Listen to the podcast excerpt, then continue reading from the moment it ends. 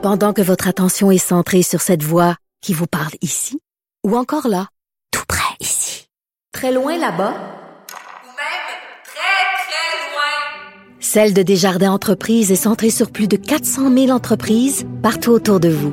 Depuis plus de 120 ans, nos équipes dédiées accompagnent les entrepreneurs d'ici à chaque étape pour qu'ils puissent rester centrés sur ce qui compte, la croissance de leur entreprise.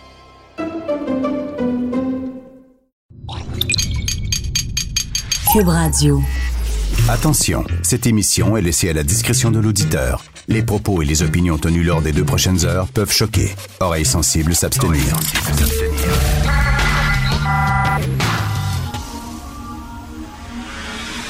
Martino. Richard Martineau. Politiquement incorrect. processus est là pour aider les Canadiens à défendre leurs droits fondamentaux. Cube Radio. Alors, comme vous le savez, le fédéral euh, va euh, participer euh, à la contestation de la loi 21. Et là, vous allez dire, Martineau va être les baguettes en l'air, puis ça va être écœurant. Lui, il aime tellement la loi 21. Il va pourfendre le fédéral, il va pourfendre Ottawa. Il va pourfendre et critiquer Justin Trudeau. Ben, peut-être pas. Peut-être pas. Je vais être vraiment être politiquement incorrect aujourd'hui. Et je trouve qu'on s'énerve peut-être pour rien. Alors voici mon point de vue là-dessus. On va en parler plus tard dans l'émission avec Frédéric Bastien, que vous connaissez bien, qui euh, va se lancer dans la course à la chefferie du PQ. Regardez bien ça. Il y a un programme qui a été euh, reconduit en février 2017 qui s'appelle le programme de contestation judiciaire. Et c'est ce programme-là qui permet à la commission scolaire anglophone de Montréal de contester la loi 21. Je vais vous lire la définition de ce programme-là. L'objectif du programme de contestation judiciaire est de fournir un appui financier aux individus et groupes au Canada pour qu'ils présentent devant les tribunaux des causes d'importance nationale liées à certains droits constitutionnels et quasi-constitutionnels en matière de langues officielles de droits de la personne. Ça, c'est-à-dire tout groupe au Canada, n'importe quel groupe, qui trouve que ses droits sont lésés en matière de droits de la personne ou de langues officielles, a le droit de se tourner vers ce programme-là de contestation judiciaire et va avoir l'aide du gouvernement pour contester une loi. Imaginez si c'était des francophones de l'Ontario, OK? Lorsqu'on a voulu fermer euh, l'université francophone ou pas financer l'hôpital francophone, en tout cas en Ontario, les francophones disaient, nous autres, nos droits en matière de langue sont lésés en Ontario.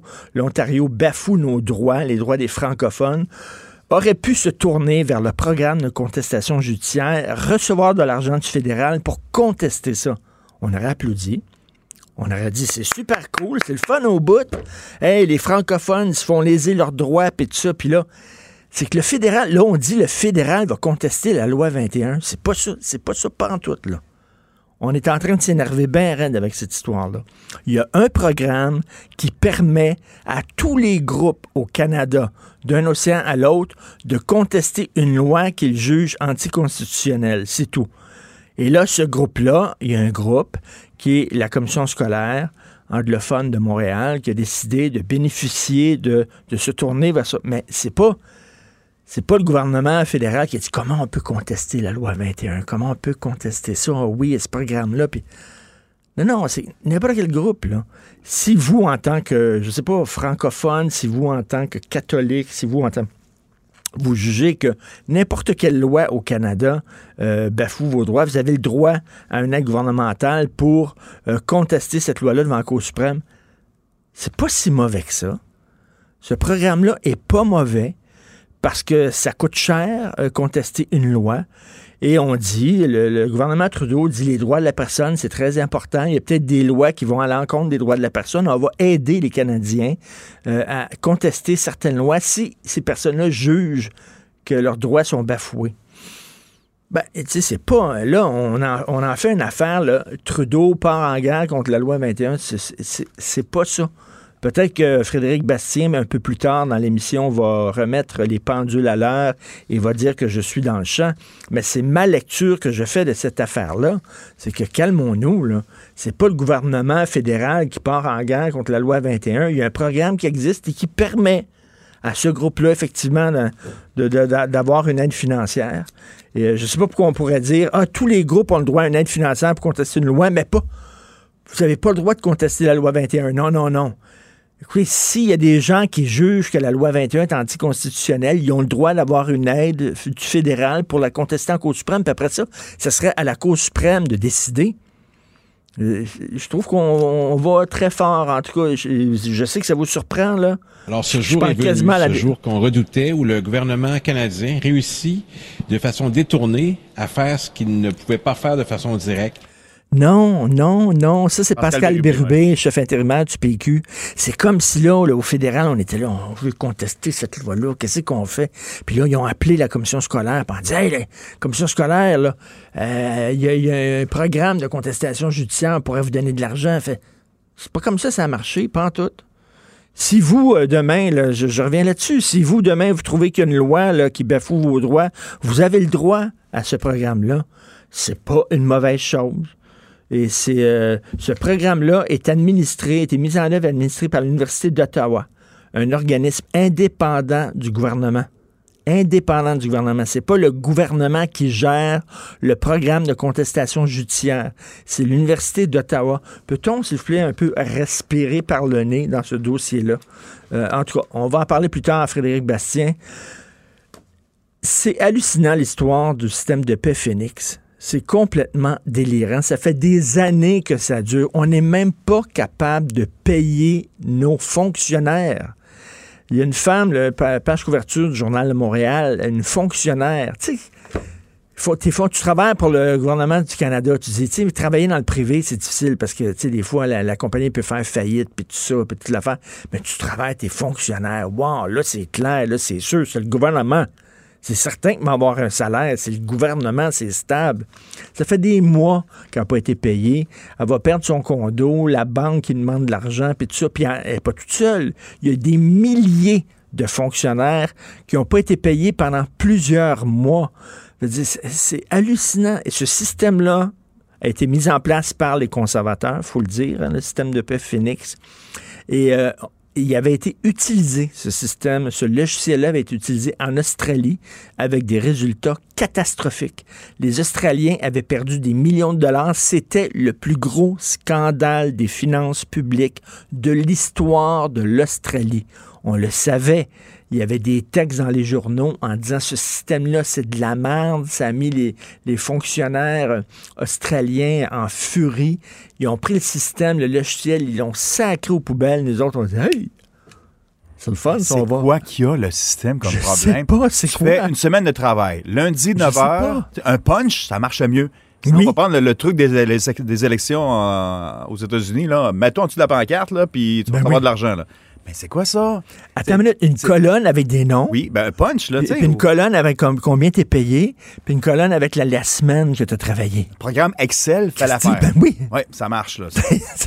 Puis, si tu reçois un chèque par la poste, ça peut marcher Ils sont aussi. incapables, incapables. Dès qu'un fonctionnaire touche, euh, dès que le gouvernement touche un, un logiciel quelconque, il y a des problèmes. Vous écoutez politiquement incorrect.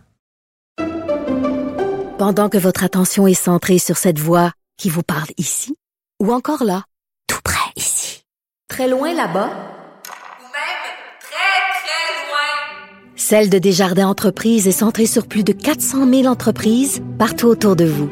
Depuis plus de 120 ans, nos équipes dédiées accompagnent les entrepreneurs d'ici à chaque étape pour qu'ils puissent rester centrés sur ce qui compte, la croissance de leur entreprise.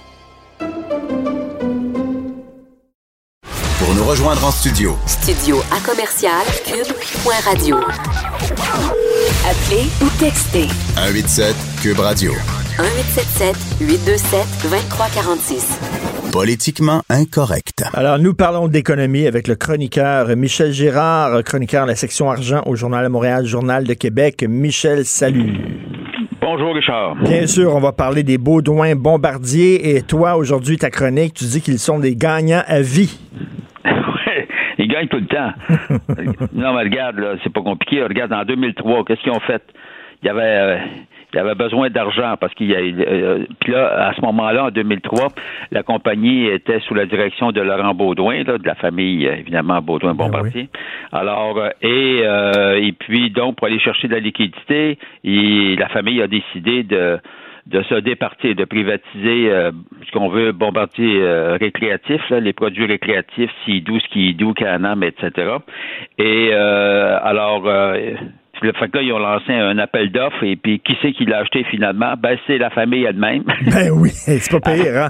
avec, avec, avec un groupe, avec euh, un fonds américain et la caisse de dépôt et de placement. Alors, ils l'avaient privatisé, puis puis un peu plus tard, quelques années plus tard, euh, ils sont revenus en bourse avec ça, avec une émission d'actions. En tout cas, bref, depuis ce temps-là, la famille euh, a, a accumulé 2 milliards de profits. 2 milliards de profits avec Bombardier euh, récréatif BRP et qui est qui est très rentable. Autrement dit, si BRP était resté à l'intérieur de de la compagnie, euh, probablement que, en tout cas, euh, les, les problèmes financiers euh, ne seraient pas de l'ordre actuel.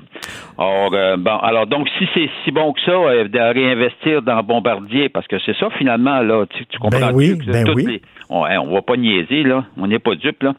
Toutes les rumeurs là, de, de démantèlement, les démarches de démantèlement que fait euh, la famille euh, Baudouin-Bombardier avec Alain Bellemare à la tête, euh, évidemment, c'est pour faire des pressions sur le gouvernement du Québec, alors pour qu'il réinjecte de l'argent, des capitaux additionnels, c'est, c'est fondamentalement là, c'est ça. mais niaiser, tu sais, il, se, il se retourne vers le gouvernement puis il dit écoutez là, c'est- c'est c'est un sure shot, là, mettez de l'argent là-dedans, vous allez gagner puis ça. Et là tu dis Mais ça, effectivement, tu dis attends une minute, Michel, mais tu sais, tu te dis si c'est si bon que ça, si c'est si extraordinaire, ben mettez de votre argent personnel d'abord.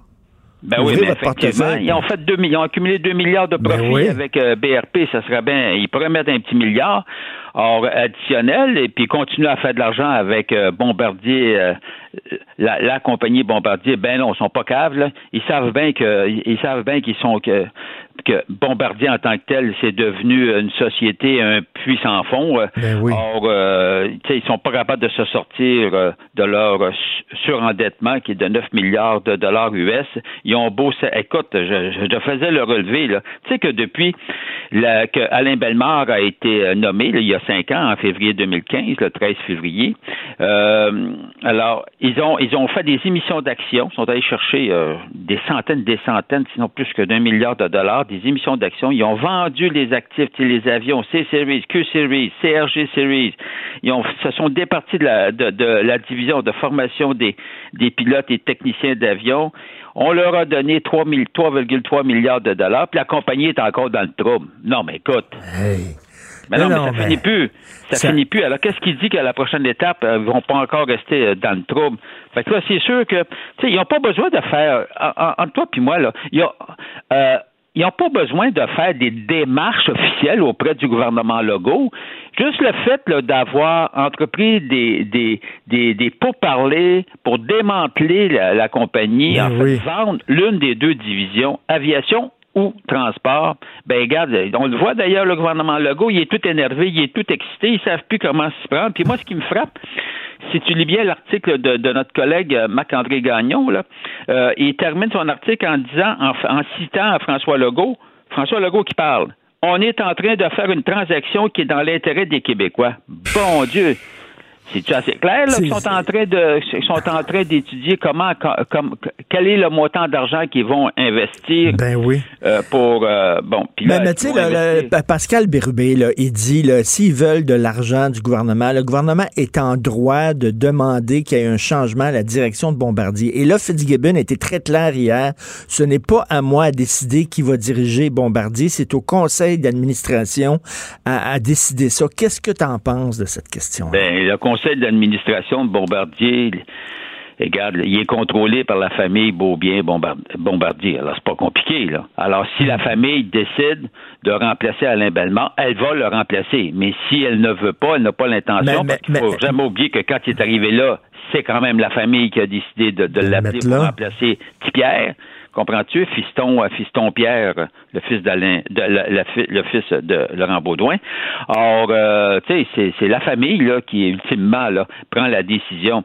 Alors, mais le gouvernement du Québec, en fait, le gouvernement du Québec, euh, il pourrait demander, premièrement, là, cette compagnie-là est contrôlée par la, la famille, évidemment, euh, mais tu sais, qui détient, je pense, au total 12% des actions, mais, euh, mais, mais, plus de 50 des, du droit, euh, des, des, droits de vote. Donc, ça veut dire que c'est la famille qui, qui contrôle, qui fait ce qu'il veut. Alors, le gouvernement pourrait exiger, mettons le gouvernement, on lance des chiffres, mais un milliard de plus, pourrait exiger que le 1 milliard soit représentatif, c'est un milliard en actions, puis tout le monde a, a une action, un droit de vote, et non pas de donner dix droits de vote euh, à la famille, à, la famille qui garde toujours le contrôle. C'est clair qu'on a un problème. Cette famille-là, ils font ce qu'ils veulent.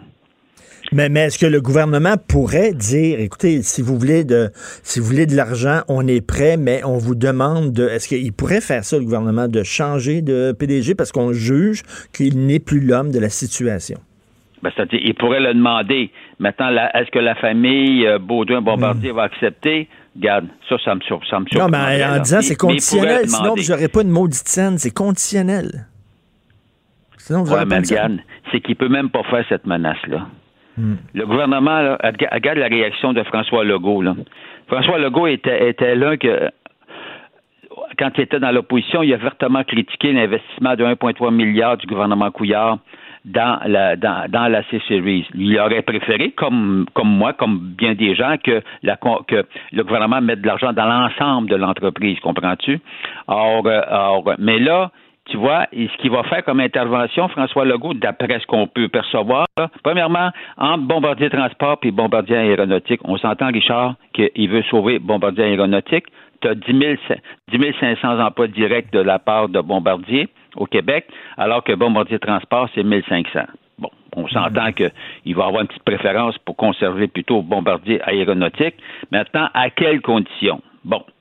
Alors, mais tu sais, ils sont, ils sont, ils sont, ils sont tellement. Le gouvernement Legault a tellement peur de, mhm. de, de, de perdre le secteur aéronautique aux mains d'une société étrangère que je ne suis pas sûr qu'il y a le gros bout du bâton. En tout cas, ben, quelle ben, en fait, histoire. pense avoir le gros bout du bâton, là. Quelle histoire. On dit toujours ça, hein? Euh, privatisation des profits, socialisation des pertes. Quand, quand, quand l'entreprise va bien, c'est les dirigeants qui empochent. Quand l'entreprise va mal, c'est tous les Québécois qui payent pour. C'est toujours la même histoire. Merci, Michel. On continue à te lire dans le Journal de Montréal, le Journal de Québec. Merci, bonne journée. Au revoir. Ben oui, je parle comme Québec solidaire, mais ils ont raison là-dessus. Privatisation des profits, socialisation des pertes. Quand ils nous demandent de l'argent, on leur passe de l'argent. Quand ça va bien, ils s'en mettent plein les poches. Mais nous autres, on ne voit pas la couleur de cet argent-là. Mais quand ça va mal, c'est tout le monde, tous les contribuables qui devront payer pour eux autres. Toujours la même histoire. Politiquement incorrect. À Cube Radio et sur LCN, le commentaire de Richard Martineau avec Jean-François Guérin. Cube Radio. Salut Richard. Salut Jean-François. C'est un geste symbolique qui a énormément retenu l'attention l'autre soir après le discours sur l'état de l'Union. On a vu Nancy Pelosi prendre le discours de Donald Trump et le déchirer. Ben oui, le discours de l'Union, donc de Donald Trump. Moi, Donald Trump, je m'attends à rien de lui. Tu vois, je m'attends strictement à rien. Et hier, c'était Donald Trump, il se pétait les bretelles, il disait que tout va bien, c'est extraordinaire, it's huge, it's perfect. Il dit que les États-Unis, c'est le pays le plus respecté au monde, pas sûr de ça. Donc, puis il a même refusé de serrer la main de Mme Pelosi. Mais le manque de respect de Donald Trump, ça me dérange pas je m'attends de la part des démocrates qu'il y ait davantage de prestance, de la hauteur. Souviens-toi de cette belle phrase-là de Michel Obama, Jean-François, When they go low, we go high. Ah, C'est-à-dire, c'est une belle phrase, on ne s'abaisse pas au mm. niveau de Donald Trump. Donald Trump, il est grossier, il est vulgaire. Nous autres, on, les démocrates, on propose une autre idée du pays, une autre idée de la politique. Donc, when they go low, we go high hier est allée l'eau. Nancy Pelosi, elle le fait comme Donald Trump, c'est-à-dire qu'elle a déchiré euh, son, son discours. Elle savait fort bien que les caméras la captaient. Elle le fait. Et là, je regardais ça en disant, vraiment, vraiment, les démocrates s'abaissent au niveau de Donald Trump. Et c'est quoi? Donald Trump a gagné? Donald Trump a gagné, il a réussi à prendre les démocrates et à les amener dans le fossé avec lui et à être aussi vulgaire puis aussi grossier que lui. Ça m'a extrêmement... Hey, Richard, c'est comme ça, ça promet pour la campagne présidentielle. Euh, ça promet pour la campagne. Là, maintenant, comment les démocrates vont pouvoir faire la leçon à Donald Trump en disant euh, il, euh, il, il- il est, il est vulgaire, etc., alors qu'elle-même, elle a déchiré. Puis, tu sais, le respect de l'institution. T'as beau ne pas aimer Donald Trump, c'est quand même le président élu qui a gagné ses élections. Donc, il y a un respect de l'institution. Et je trouvais de la part de Mme Pelosi quelle méchante gaffe. On s'attend à rien de Donald Trump, mais de la part... Et, et je me demande si toute cette histoire-là là, de procès en, dé- en- en destitution, là, si on n'est pas... Si c'est pas un cadeau sur un plateau d'argent qu'on n'a pas fait à Donald Trump, et là, Donald Trump va pouvoir dire, regardez, on a voulu me faire taire parce que je suis le, C'est ça. je suis le candidat contre l'establishment. Puis là, il va jouer le martyr. Peut-être ça va l'aider. Écoute, il y a bien des chances Ben oui, Richard, t'as as souvent entendu cette formule-là, le deep state, euh, le- Ben oui. les gens dans les, fonctionnaires, les hauts fonctionnaires qui en veulent à Donald Trump. Ça vient réaffirmer, raffermir, je devrais dire, tous les gens qui pensent ça. là. Ben oui, c'est ça. À sa base, vont dire regardez, c'est vraiment un gars anti-establishment. Les démocrates ont voulu le faire taire, puis ont voulu. euh, euh, c'est un coup d'État. Ils ont voulu se débarrasser de notre président que nous avons élu et tout ça. Écoute, il va traire cette vache-là jusqu'aux élections et ça va l'aider littéralement. Par ailleurs, euh, il y a deux profs qui ont envoyé une mise en demeure à quatre élèves pour manque de respect. les profs sont des saints. OK, il faut le dire. là, vraiment, là, il y, a- il y a eu plusieurs reportages au cours Là, des tu le dis sérieusement ou avec Oh non, ironie? vraiment, sérieusement. Écoute, là, les profs sont des saints. Heureusement qu'ils ont deux mois de congé, sinon ils viendraient tous fous, OK? Le manque de respect de la part des élèves envers les professeurs, mais là, c'est quelque chose. Il y a deux étudiants qui sont allés se faire faire des T-shirts avec le nom du prof, OK? Machin, machin, sus sur le T-shirt, ils ont mis la photo du professeur, ils se sont promenés dans un centre commercial, puis ils se sont, filmés. Ils sont allés à l'école avec ce T-shirt-là, machin, machin, sus, et la photo du prof. Et là, ils ont dit, ben là, coudon, ça va faire. Et là, ils ont fait, ils ils ont pris une bonne mise en demeure, ils ont envoyé une mise en demeure contre ces élèves-là. Où sont les parents? Où sont les parents? Il y, a, il y a des gros défis qui se présentent là, dans le milieu de l'éducation. On le sait, la gestion des écoles, des Ouais. lourds dans, la- dans les classes, le manque de personnel, le manque d'enseignants. Mais tu sais, il y, a- il y a aussi le manque de respect. Ça, il n'y a aucune loi qui peut assurer ça. C'est à nous, comme parents, à dire à nos enfants, tu sais, quand je suis pas là, je te prends et quand je t'amène à l'école, je transfère mon autorité parentale au professeur et tu dois respecter Ouais. le prof comme tu me respectes moi. Et là, les- non seulement les parents débarquent en gueulant contre les professeurs, te punis mon enfant, te donné une mauvaise note à mon enfant, mais là, il y a des étudiants qui se promènent comme ça. Et il fut un temps où la figure du professeur est une figure respectée. Tu te souviens, Ouais. à l'époque, là, tu rencontrais un professeur, un merci, bonjour, là, puis tu sais, c'était... À cette heure, c'est comme... Les gens se foutent totalement des profs, et tu regardes ça, on est en manque de personnel, ben, je, je peux comprendre. Qui, qui veut vraiment aller faire ce job-là avec une gang d'impolis devant toi, de gens qui se foutent de toi? Donc, euh, moi, je les comprends fort bien. Et je le redis, là, Ouais. Lu- mon ami Lucien Franqueur, qui été professeur pendant des années au cégep, me dit Richard, si j'avais pas eu deux mois de congé par année, là, je serais à l'asile, littéralement. Il dit Tu as vraiment besoin de ces deux mois-là. Et là, tu vois ça, quel manque de respect total. Incroyable. Reste à voir si les parents de ces jeunes-là vont se porter à leur défense. Moi, en tout cas, je serais pas fier. Moi, je serais pas fier, mais hein, la pomme ne tombe jamais très loin de l'arbre. Je serais curieux de voir ces parents-là. Richard, bonne journée. Merci, bonne journée. Salut. Salut. Martineau et l'actualité, c'est comme le yin et le yang. Impossible de les dissocier. Politiquement incorrect. Alors, nous allons parler de politique américaine avec Jean-Marc Léger, président de la firme de sondage Léger, qui suit ça de très, très près. Salut Jean-Marc. Oui, bonjour Richard. Écoute, euh, je viens de parler là, à Jean-François Guérin de LCN. Moi, j'ai été très, très, très déçu et même choqué par Mme Pelosi qui a déchiré euh, le discours là, de, de Donald Trump. T'en penses quoi? Bon, c'est une question de frustration hein, quand on dit qu'ils ont, ils ont réussi depuis longtemps à, s'assurer que Donald Trump réagisse à leurs événements. Là, hier, c'était c'était Mme Pelosi à l'inverse qui, qui était under the skin qu'on dit aux États-Unis. C'est-à-dire qu'elle était, elle a réagi au fait que Donald Trump a dit quand même un certain nombre d'absurdités dans sa présentation et elle a réagi trop fort. C'est, il y a beaucoup de décorum aux États-Unis. Il y a tout un, un protocole autour de ces événements-là. Les Américains n'apprécient pas ce, ce geste-là de Mme Pelosi. Ben non. Non, non, parce que quand même, dans, dans son discours, il rendait hommage à certains Américains, bon, etc. En déchirant le discours, elle fait, fait aussi comme un peu, cracher sur l'hommage qu'il a rendu à certains, certains citoyens, là. Mais c'est un peu bizarre quand même. On se retrouve avec la dame qui a géré la, la, le processus de destitution de Donald Trump derrière Donald Trump durant son discours sur l'état de l'Union.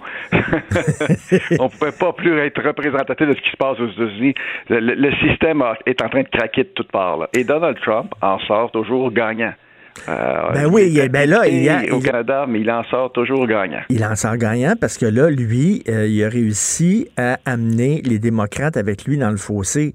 Souviens-toi la phrase de Michel Obama, One day go low, we go high. Ben hier, they didn't one high pantoute, les démocrates. Ils se sont comportés comme Donald Trump.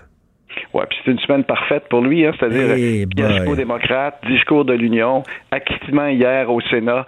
Euh, D'ailleurs, dans les sondages, il est à son plus haut depuis qu'il a été élu il y a trois ans. Euh, les sondages le placent entre 45 et 49, dépendant des instituts de sondage, là, et c'est le score le plus élevé. C'est aussi élevé que Barack Obama et que Ronald Reagan à la fin de son premier mandat. Donc, est-ce que... les chances de réélection sont réelles de Donald Trump. Donc, est-ce que ce procès-là n'était pas finalement un cadeau sur un plateau d'argent qu'on a offert à Donald Trump? Ben, c'est pour ça que Mme Pelosi a résisté longtemps, parce qu'il était question de destitution dans ses actions sur la Russie, mais la preuve n'était pas aussi tangible que l'Ukraine.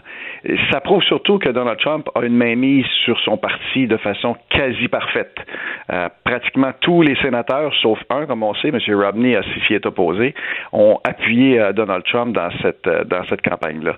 Et c'est on, on, on, écrit une nouvelle histoire. Hein. Le passé nous aide à comprendre, mais avec Donald Trump, tout est nouveau, tout est différent. On se retrouve à un homme, par exemple, dans son discours de l'Union, là, on parle de 31 mensonges ou demi-vérités dans son discours. Mais il est applaudi à tout rompre, euh, ovation debout à tout égard. C'est une dynamique nouvelle en politique qui crée Donald Trump, mais à toutes les étapes, à toutes les crises qu'il crée souvent lui-même, il s'en sort gagnant. Mais écoute, euh, quoi qu'il fasse, si tu parles pour Donald Trump, ça aide Donald Trump. Si tu parles contre Donald Trump, ça aide Donald Trump. C'est vraiment, there's no such thing as bad publicity, comme disent les Américains.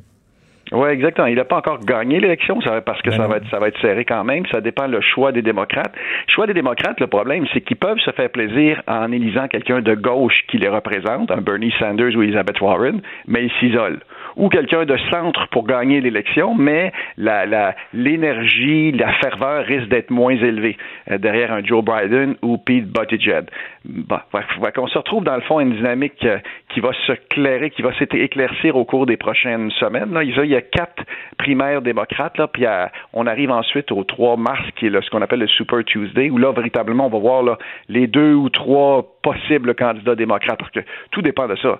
qui vont-ils élire? S'ils quelqu'un de gauche, ça laisse tellement de place à Donald Trump pour gagner et comme quelqu'un d'extrême gauche quasiment, comme Bernie Sanders, qui veut doubler les dépenses euh, du gouvernement américain. Euh, je lisais un économiste sérieux, objectif, qui disait que euh, si on appliquait les politiques, le programme de Bernie Sanders, ça coûterait 52 milliards de dollars aux Américains pour les dix prochaines années. C'est vraiment là, c'est assez spécial. Mais écoute, parle-moi de Mitt Romney. Bernie Sanders, qui est à l'extrême gauche aux États-Unis, serait probablement au centre au Canada. c'est vrai.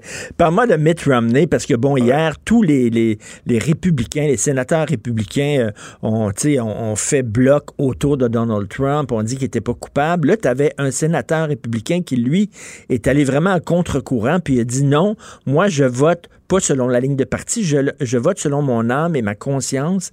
Et ma conscience me dit que euh, Donald Trump était coupable et a voté coupable. Lui, premièrement, son avenir politique au sein du Parti républicain, oublie ça, c'est fini.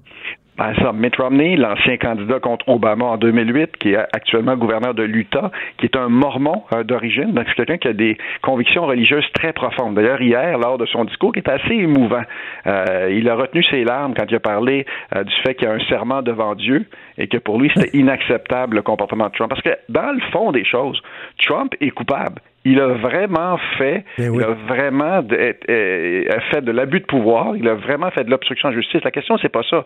C'est est-ce que ce geste-là est passible de destitution? Et c'est là que les sénateurs ont dit non, sauf Mitt Romney. Mais là, on se retrouve, Mitt Romney se retrouve très seul, très isolé. Et là, forcément, ben, euh, sur Twitter, Trump, ça fait deux fois qu'il l'attaque. Et là, le reste des républicains vont l'attaquer. Il va se sentir pas mal isolé autour parce que chaque fois que quelqu'un s'oppose à Donald Trump, ben, il est intimidé euh, par sa garde rapprochée puis par Donald Trump lui-même. Et donc, c'est pas, c'est pas facile. C'est un acte courageux pour moi, ce qu'il a fait de Ben, Mike tout à fait, parce que j'imagine, écoute, j'imagine, il y en a plein de républicains qui disent ça n'a aucun bon sens ce qu'il le fait. Ça va contre la Constitution. La Constitution, le respect de la Constitution est plus important que, que, que, que le- la personnalité du, euh, du, du président. Il y en a des républicains qui disent que qui, qui est coupable, j'imagine, j'espère. Oui, qui, qui le disent, qui savent qu'il est coupable, mais encore là, est-ce que oui ou non, il est, il est passible de destitution pour ça?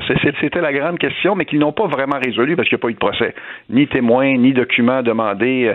C'est c'est- un simili-procès et finalement, en bout de ligne, il est acquitté. Et là, pour la première fois et depuis très longtemps, parce qu'il y a eu la, Donald Trump a, a régné euh, sous la pression du, euh, de l'enquête Mueller sur, euh, sur la Russie, a régné sous la pression de la destitution. Aujourd'hui, il est libre. Pour la première fois, il n'y a pas de pression, il n'y a pas d'épée Damoclès au-dessus de sa tête depuis qu'il est élu. Et aujourd'hui, à midi, il va faire une déclaration. Et là, on va voir le ton. Est-ce que le ton demeure agressif? Est-ce qu'il demeure un, un ton d'intimidateur? Ou il va être plus large? Il va être quelqu'un de plus euh, euh, magnanime? Non, avec- mais avec en, les- en même temps, il n'y a, pas intérêt. Et lui, il a comme oublié les démocrates. Il essaie même pas d'aller les chercher. Il essaie même pas de les convaincre. Il parle à sa base. D'ailleurs, on en a eu la preuve lors du discours de l'Union. Il a remis la médaille la plus importante, le Freedom Medal, à Rush Limbaugh. Écoute, Rush Limbaugh, un commentateur à la télévision, à la radio, hyper controversé, très à droite, qui a permis justement l'arrivée d'un gars comme, comme Donald Trump avec ses propos, qui a déjà tenu des propos racistes et tout ça. En donnant la médaille à, à Rush Limbaugh, ce qu'il faisait, c'est qu'il il flattait sa base dans le sens du poil. Et ça, on parle durant le discours de l'Union, donc de, euh, à, la- Chambre des représentants. il est pas oui.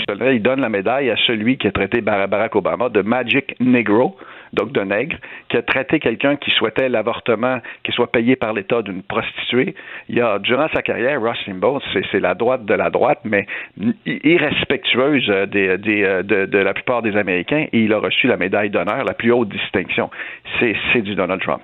Et alors qu'il y avait, euh, moi j'ai lu, là, il y avait comme un, un aviateur, euh, comme un héros de guerre quasiment, qui lui a poursu la médaille, mais on a donné ça à, à Rush Limbaugh. Donc euh, lui, il n'a pas intérêt à parler aux démocrates. De toute façon, il sait que les démocrates veulent rien savoir de lui. Alors lui, il n'a rien qu'à parler à sa base, puis conforter sa base, puis euh, c'est ça qu'il va faire certainement son- Mais dans son discours Il lui manque quelques points quand même. Euh, pour gagner l'élection, il doit se rendre à 47, 48, 49 cette fois-ci. Il lui manque quelques points quand même. Euh, Est-ce qu'il va être capable d'aller les chercher? Vous savez, la dynamique électorale américaine, l'élection est en novembre prochain. Euh, C'est plusieurs mois de campagne électorale, donc plusieurs crises du- d'ici ce temps-là. Mais tout dépend de l'adversaire. Et, ça, et ça c'est la clé. Est-ce que les le- démocrates vont réussir à la- avoir quelqu'un qui a une carrure, qui a une force de caractère assez forte pour Mais le, le- meilleur, leur meilleur candidat, tout le on est tous d'accord là-dessus, c'est le jeune maire, le Buttigieg, là. Mais bon, il, est gay. Je pense que les Américains sont pas prêts euh, à élire euh, un président gay, je pense, malheureusement. Mais euh, donc, il leur reste quoi? Bernie Sanders, un gars qui, veut doubler les dépenses du gouvernement. Il leur reste Joe Biden, un vieux monsieur qui a très mal performé dans l'Iowa. Puis en plus, parlons des primaires de l'Iowa. Il avait-tu l'air d'une gang de bozos désorganisés? Quel fiasco, quel fiasco. Et, euh, et ça, c'est catastrophique parce que c'est le début de la campagne, ça démontre encore une fois que les démocrates sont pas à la hauteur. Mais il y a un candidat que vous oubliez qui gagne un point par semaine et aujourd'hui il est rendu à 11 sur, sur les, euh, sur, dans les sondages américains, c'est Mike Bloomberg. Ah oui. Ce milliardaire-là qui a investi, il a investi jusqu'à maintenant 265 millions de dollars dans ses campagnes publicitaires. Il est un multimilliardaire. Il grimpe. Il sera pas là au départ parce qu'il n'est pas dans les premières élections. Il, il ne s'est pas présenté dans les premières primaires. Il va être là le 3 mars, mais lui, ça devient un candidat extrêmement dangereux. Moi, je pense que c'est lui qui a le plus de chances de gagner. Ah oui. Plus que Ouais. Bu- Buttigieg. Hier, il s'est fait interroger. Que pensez-vous d'une bataille entre deux, mi- entre deux milliardaires? Il a répondu qui, est l'autre milliardaire? en disant que Trump n'est pas, pas aussi riche qu'on le pense. Mais, écoute, euh, la, façon de voter qu'on a vu dans l'Iowa, où les gens doivent euh, consacrer toute leur soirée à se mettre sous des bannières physiquement plutôt que de mettre un X dans un bulletin de vote, ça a l'air, là. On- On n'élit même pas la duchesse du carnaval comme ça. C'est, vraiment un système archaïque qui Ben vient là. de la Constitution américaine, puis l'Iowa n'a pas changé, ce qu'on appelle les caucus. Il y a vraiment des gens qui se réunissent dans la salle, chacun dans le coin en fonction du candidat, et ceux qui n'ont pas 15% euh, peuvent changer de coin et changer d'allégeance. Il y a vraiment quelque chose de très physique, mais ça dure des heures et des heures. Et le comptage de ça a été catastrophique. Mais en bout de ligne, on se retrouve avec deux gagnants c'est-à-dire P- Pete Buttigieg qui lui a gagné le nombre de délégués, mais aussi Bernie Sanders qui a gagné en termes de nombre de votes. Donc, mais surtout le grand perdant qui est Joe Biden, qui était le favori, qui arrive au quatrième rang euh, dans les sondages. Et sa campagne euh, bat de l'aile. Il y a des difficultés de financement. À mon avis, là, après le 3 mars, ça sera peut-être probablement terminé pour Joe Biden, qui était le meneur. Et Trump, encore une fois, a réussi à le démolir. Hey, mais t'imagines le choc en terminant, t'imagines le choc que ça va être aux États-Unis si Trump gagne un deuxième mandat. Ah oui, c'est tout un événement. Moi, je serai à- aux conventions démocrates et républicaines aux États-Unis, comme je vais Ah à chaque oui. année. Là. C'est des grandes fêtes fantastiques, là, au-delà des ballons puis de ce qu'on voit publiquement dans les médias. Là. À travers ça, là, c'est, c'est, c'est tout, tout ce qui est le meilleur et le pire des États-Unis qui se regroupent ensemble. Là. Et c'est un événement majeur. Je- Moi, la- l'année, c'est l'année électorale américaine. Et ce qui se passe au Canada dépend beaucoup de la décision des Américains. Et puis, il va y avoir un choc là, au, au sein du Parti démocrate. Si jamais ils perdent une deuxième fois, là, il va y avoir une remise en question profonde de ce parti-là. là. Oui, des démocrates et des Américains aussi. Tout à fait. Ben, on va t'écouter, on va te regarder là-bas parmi les, les ballons. On va essayer de te voir parmi les ballons. Jean-Marc, merci beaucoup. Au plaisir. Jean-Marc Léger, président de la firme de sondage Léger. Pendant que votre attention est centrée sur vos urgences du matin, vos réunions d'affaires du midi, votre retour à la maison ou votre emploi du soir, celle de Desjardins Entreprises est centrée sur plus de 400 000 entreprises à toute heure du jour. Grâce à notre connaissance des secteurs d'activité et à notre accompagnement spécialisé, nous aidons les entrepreneurs à relever chaque défi pour qu'ils puissent rester centrés sur ce qui compte, le développement de leur entreprise. Politiquement incorrect. Joignez-vous à la discussion. Appelez ou textez 187 Cube Radio. 1877 827 2346.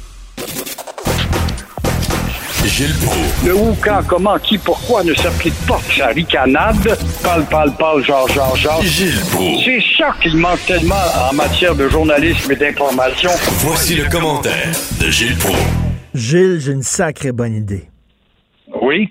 Cet été, je vous amène, parce que ça fait longtemps qu'on ne s'est pas vu, physiquement, vous et moi. Cet été, je vous amène au Beach Club. On va aller là ensemble. Euh, C'est bien. Est-ce que euh, on va pouvoir y aller? Est-ce que le Beach Club va être fermé?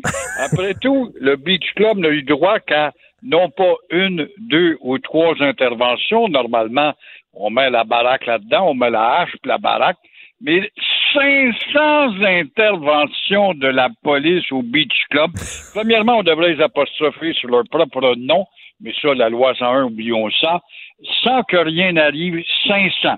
Là, il y a eu l'infiltration. Bon, on voit vraiment comment, euh, à 1 milliard 500 millions que nous coûte la sécurité au Québec pour les divers cas, ça donne rien. Et après une, deux ou trois interventions, normalement, on aurait dû régler le cas. Mais non, 500. Ben alors là, on se fout, il y a toujours un homme de tâche pour défendre le Beach Club et ses bons animateurs. Vous savez, un règlement municipal de Pointe-Calumet, ça ne nous génère pas.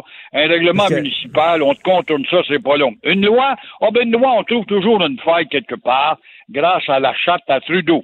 Alors, l'avocat et sa toge les a maintenus assez habilement en ouverture ou quand même on fait de la drogue, de la prostitution, euh, des cassages de gueule et puis le bar marche à, plein pouvoir et on parle pas évidemment de décertifier une fois pour toutes. Ça, c'est un vœu de Stephen, Stephen Harper, mais euh, c'est pas aller plus loin malheureusement de décertifier ce club des adeptes du plein air et de la motocyclette que sont les Hells, les anges de l'enfer. Alors, toujours est-il que pour rendre justice ridicule, on peut pas trouver un pire exemple avec euh, le Beach Mais, Club. mais je comprends pas. Il y a une affaire que je comprends pas, Gilles, c'est que le Beach Club, c'est comme un gros bar à ciel ouvert. On s'entend, c'est comme un gros bar à ciel ouvert. Si un bar, là, après, après 500 interventions, je veux dire, premièrement, il retirerait son permis d'alcool, on fermerait la place. Je veux dire, même après, après 3-4 interventions, ce serait fini de ce bar-là. Comment ça fait qu'on accepte ça, de cette place-là? Je comprends pas.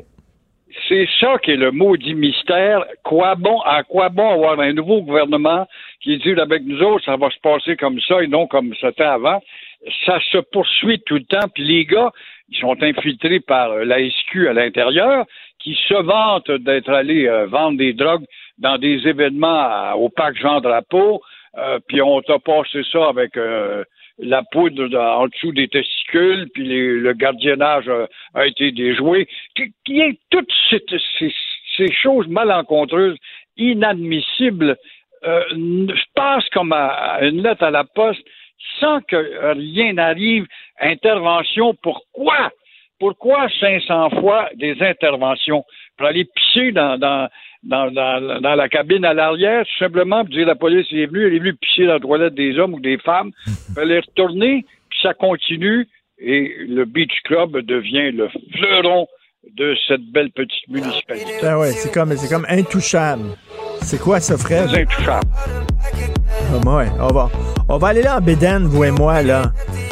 Dans, dans la mousse de savon, là, puis on va, on va aller danser. Vous voulez nous parler aussi du coronavirus. Est-ce que ça vous fait peur, Gilles? Ça aussi, ça, c'est un joli problème. Quand les microbes montent à bord d'un bateau, euh, on est en train de tuer l'industrie du tourisme. On se pose pas de questions à savoir, bon, là, on annule 3700 personnes confinées dans leur cabine à bord d'un bateau. Euh, la croisière ne s'amuse plus du tout, croyez-moi. A-t-on une idée euh, que cette nouvelle peut avoir comme impact sur toute une chaîne économique. On pense pas à ça, là. Un bateau m'a été raisonné, puis il y avait des microbes à bord. Tous en sont atteints, mais tous n'en mourront pas, comme disait, Molière dans la- La Peste. La Fontaine. La Fontaine, Oui. ah oui, rappelons-le. Alors oui, c'est ça, tous en sont atteints, mais tous n'en mourront pas. Toujours est-il que la croisière s'amuse pas tant que ça. Et les conséquences économiques là-dedans, c'est euh, bien sûr dans la chaîne les croisières, des annulations, euh, les avions, des annulations, les chaînes d'hôtels, on annule, on a peur, même les agents de voyage qui eux-mêmes gagnent difficilement avec des petits profits sur le voyage que l'on vend, se font répondre en bout de ligne, ben là, on n'est pas certain, on va annuler, on est un groupe, euh, parce qu'il est arrivé ça, on répand ça à tous les pays. Alors, c'est la peste de la fontaine, encore une fois, mais, euh, Mais au Québec, train au- de nous... Mais au Québec, Hein? là, je lisais au Québec, là, il y a 300 personnes qui meurent par année, chaque année, de la grippe. La grippe ordinaire, là, la grippe saisonnière, l'influenza. Donc, actuellement, la grippe est plus dangereuse et plus mortelle au Québec que le coronavirus. Ça, c'est un autre beau défi de la science qui se vante à tous les deux semaines pour dire on a inventé un sérum, on a trouvé une pilule pour combattre, puis on est capable d'aller sur la Lune, puis on est capable de pousser plus loin la science contre telle maladie ou telle autre, mais on n'a pas encore réussi parce que les microbes sont plus intelligents que la science à combattre le rhume ou la grippe. Alors, ça aussi, ça sera toute une victoire quand ça arrivera. Mais euh, qu'est-ce que ce vous qui pensez, m'amène Gilles? à m'interroger, c'est fini le temps où le tourisme n'était pas réservé qu'à à des aventuriers ou des gens en moyen pour aller dans les coins les plus reculés, des fois, voire même dans les tribus de l'Amazonie où ça fait bien, ou encore au pôle Nord ou en Antarctique, où l'homme est allé là pour polluer et en voir les conséquences avec le réchauffement.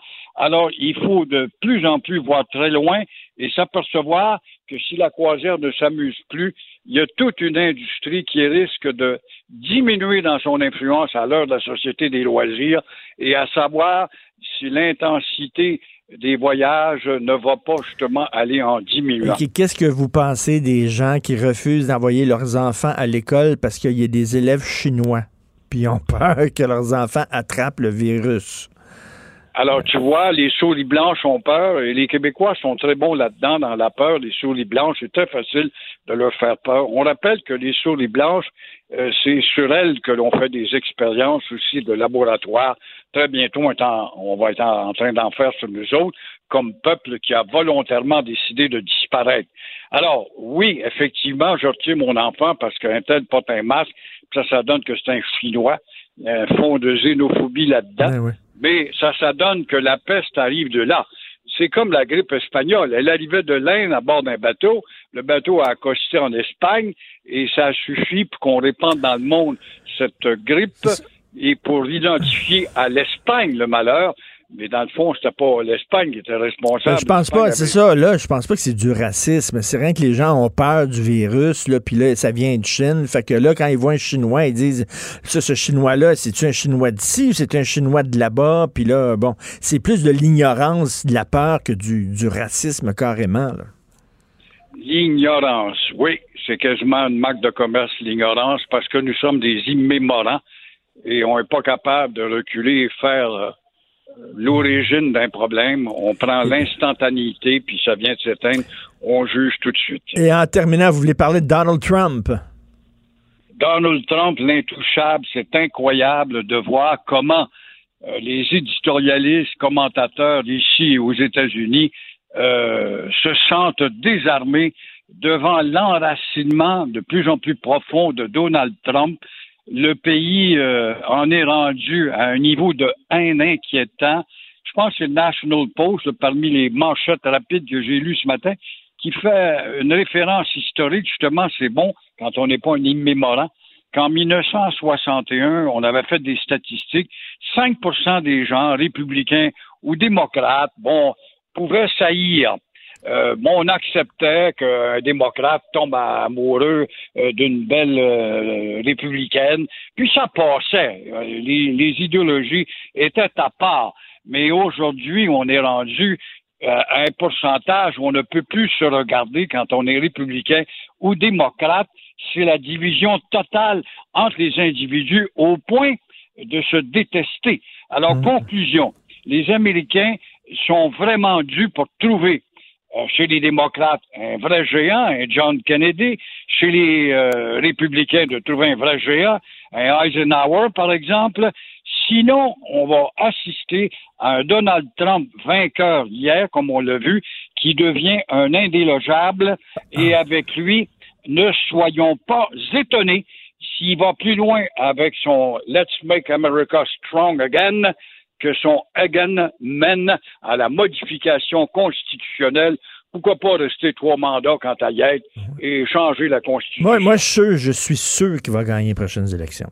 Je sais pas, là. Ah, c'est en tout cas, au moment où on se parle, c'est indéniable. C'est indéniable parce qu'il est le seul coloré avec sa démagogie, parce qu'il est le seul à avoir le front à dire des choses qui ont de l'impact chez le commun des mortels dans les tavernes, des brasseries ou dans le. Non, puis, parce que euh, le clan d'en face sont complètement désorganisés. Les démocrates, ils comprennent rien à rien. Ils sont désorganisés complètement. Ils ont l'air d'une bande de, de, de paralytiques intellectuels, les voir. Euh, ils ont beau avoir des idées, puis Sanders, puis l'autre, puis Madame, puis envoie donc, puis ça marche le dos courbé, puis ça fait des débats, puis ça s'enfarge d'un virgule, puis ils sont enfargés quatre ans de temps à savoir comment est-ce qu'on va débarquer Trump, Ben oui. sachant à l'avance qu'on ne débarquerait pas. C'était prévisible que c'était pas si grave que ça ce qu'il avait fait. En attendant, lui, Faro, avec son verbe haut et coloré, ben, il fait la manchette et il maintient son 40% ce qui suffit pour le réélire. Tout à fait. Merci beaucoup, Gilles. Merci. Bonne semaine. Au revoir. Mais les démocrates aux États-Unis, moi, j'aurais le goût de leur dire put your shit together. Put your shit together. Arrêtez là, avec Trump. Arrêtez d'en faire une maladie. Il. C'est comme ils n'ont pas accepté leur défaite. Puis ils sont Trump, Trump, Trump, Trump. Non, présentez un programme. Pensez à vous. Laissez-le faire, lui. Pensez à vous. Euh, tr- trouvez un bon candidat. Euh, présentez un programme qui est centriste. Pas une affaire de fou comme le colonel Sanders, avec euh, des, dépenses à gauche et à droite. Puis tout ça, c'est complètement d'extrême gauche. Là. Euh, trouvez un, bon candidat. Puis arrêtez de, de- penser à Trump 25 heures sur 24, tout le temps, tout le temps. Ils ont vraiment put your shit together. Malheureusement, ils n'ont rien compris. Ils n'ont pas tiré les leçons de l'élection de Trump et je suis convaincu qu'il va remporter les doigts dans le nez. Pendant que votre attention est centrée sur cette voix qui vous parle ici, ou encore là, tout près ici, très loin là-bas, Ou même très, très loin. Celle de Desjardins Entreprises est centrée sur plus de 400 000 entreprises partout autour de vous. Depuis plus de 120 ans, nos équipes dédiées accompagnent les entrepreneurs d'ici à chaque étape pour qu'ils puissent rester centrés sur ce qui compte, la croissance de leur entreprise.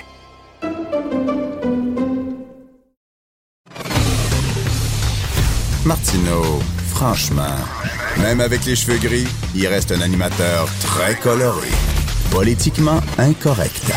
Hey Fred, que ça a l'air la tempête, là, je suis dans le studio puis je vois pas à l'extérieur. C'est-tu épouvantable? Là? On a-tu 35 cm À part de météo, s'il vous plaît? Ouais, non, il y a pas beaucoup. Non. Pas beaucoup, hein? Une trace?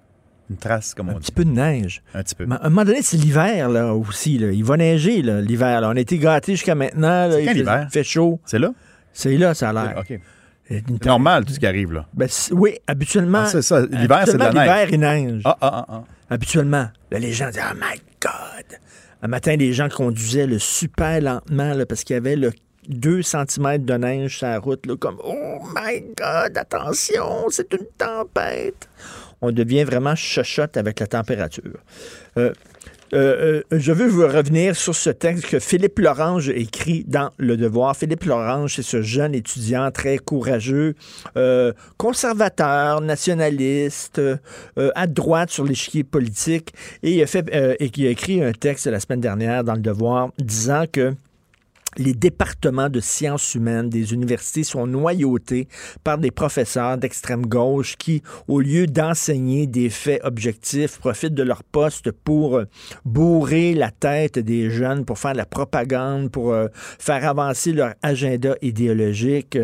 Euh, donc, il dit, ça n'a pas de bon sens. À un moment donné, les professeurs peuvent-ils enseigner et pas et arrêter de faire de la propagande dans leur classe?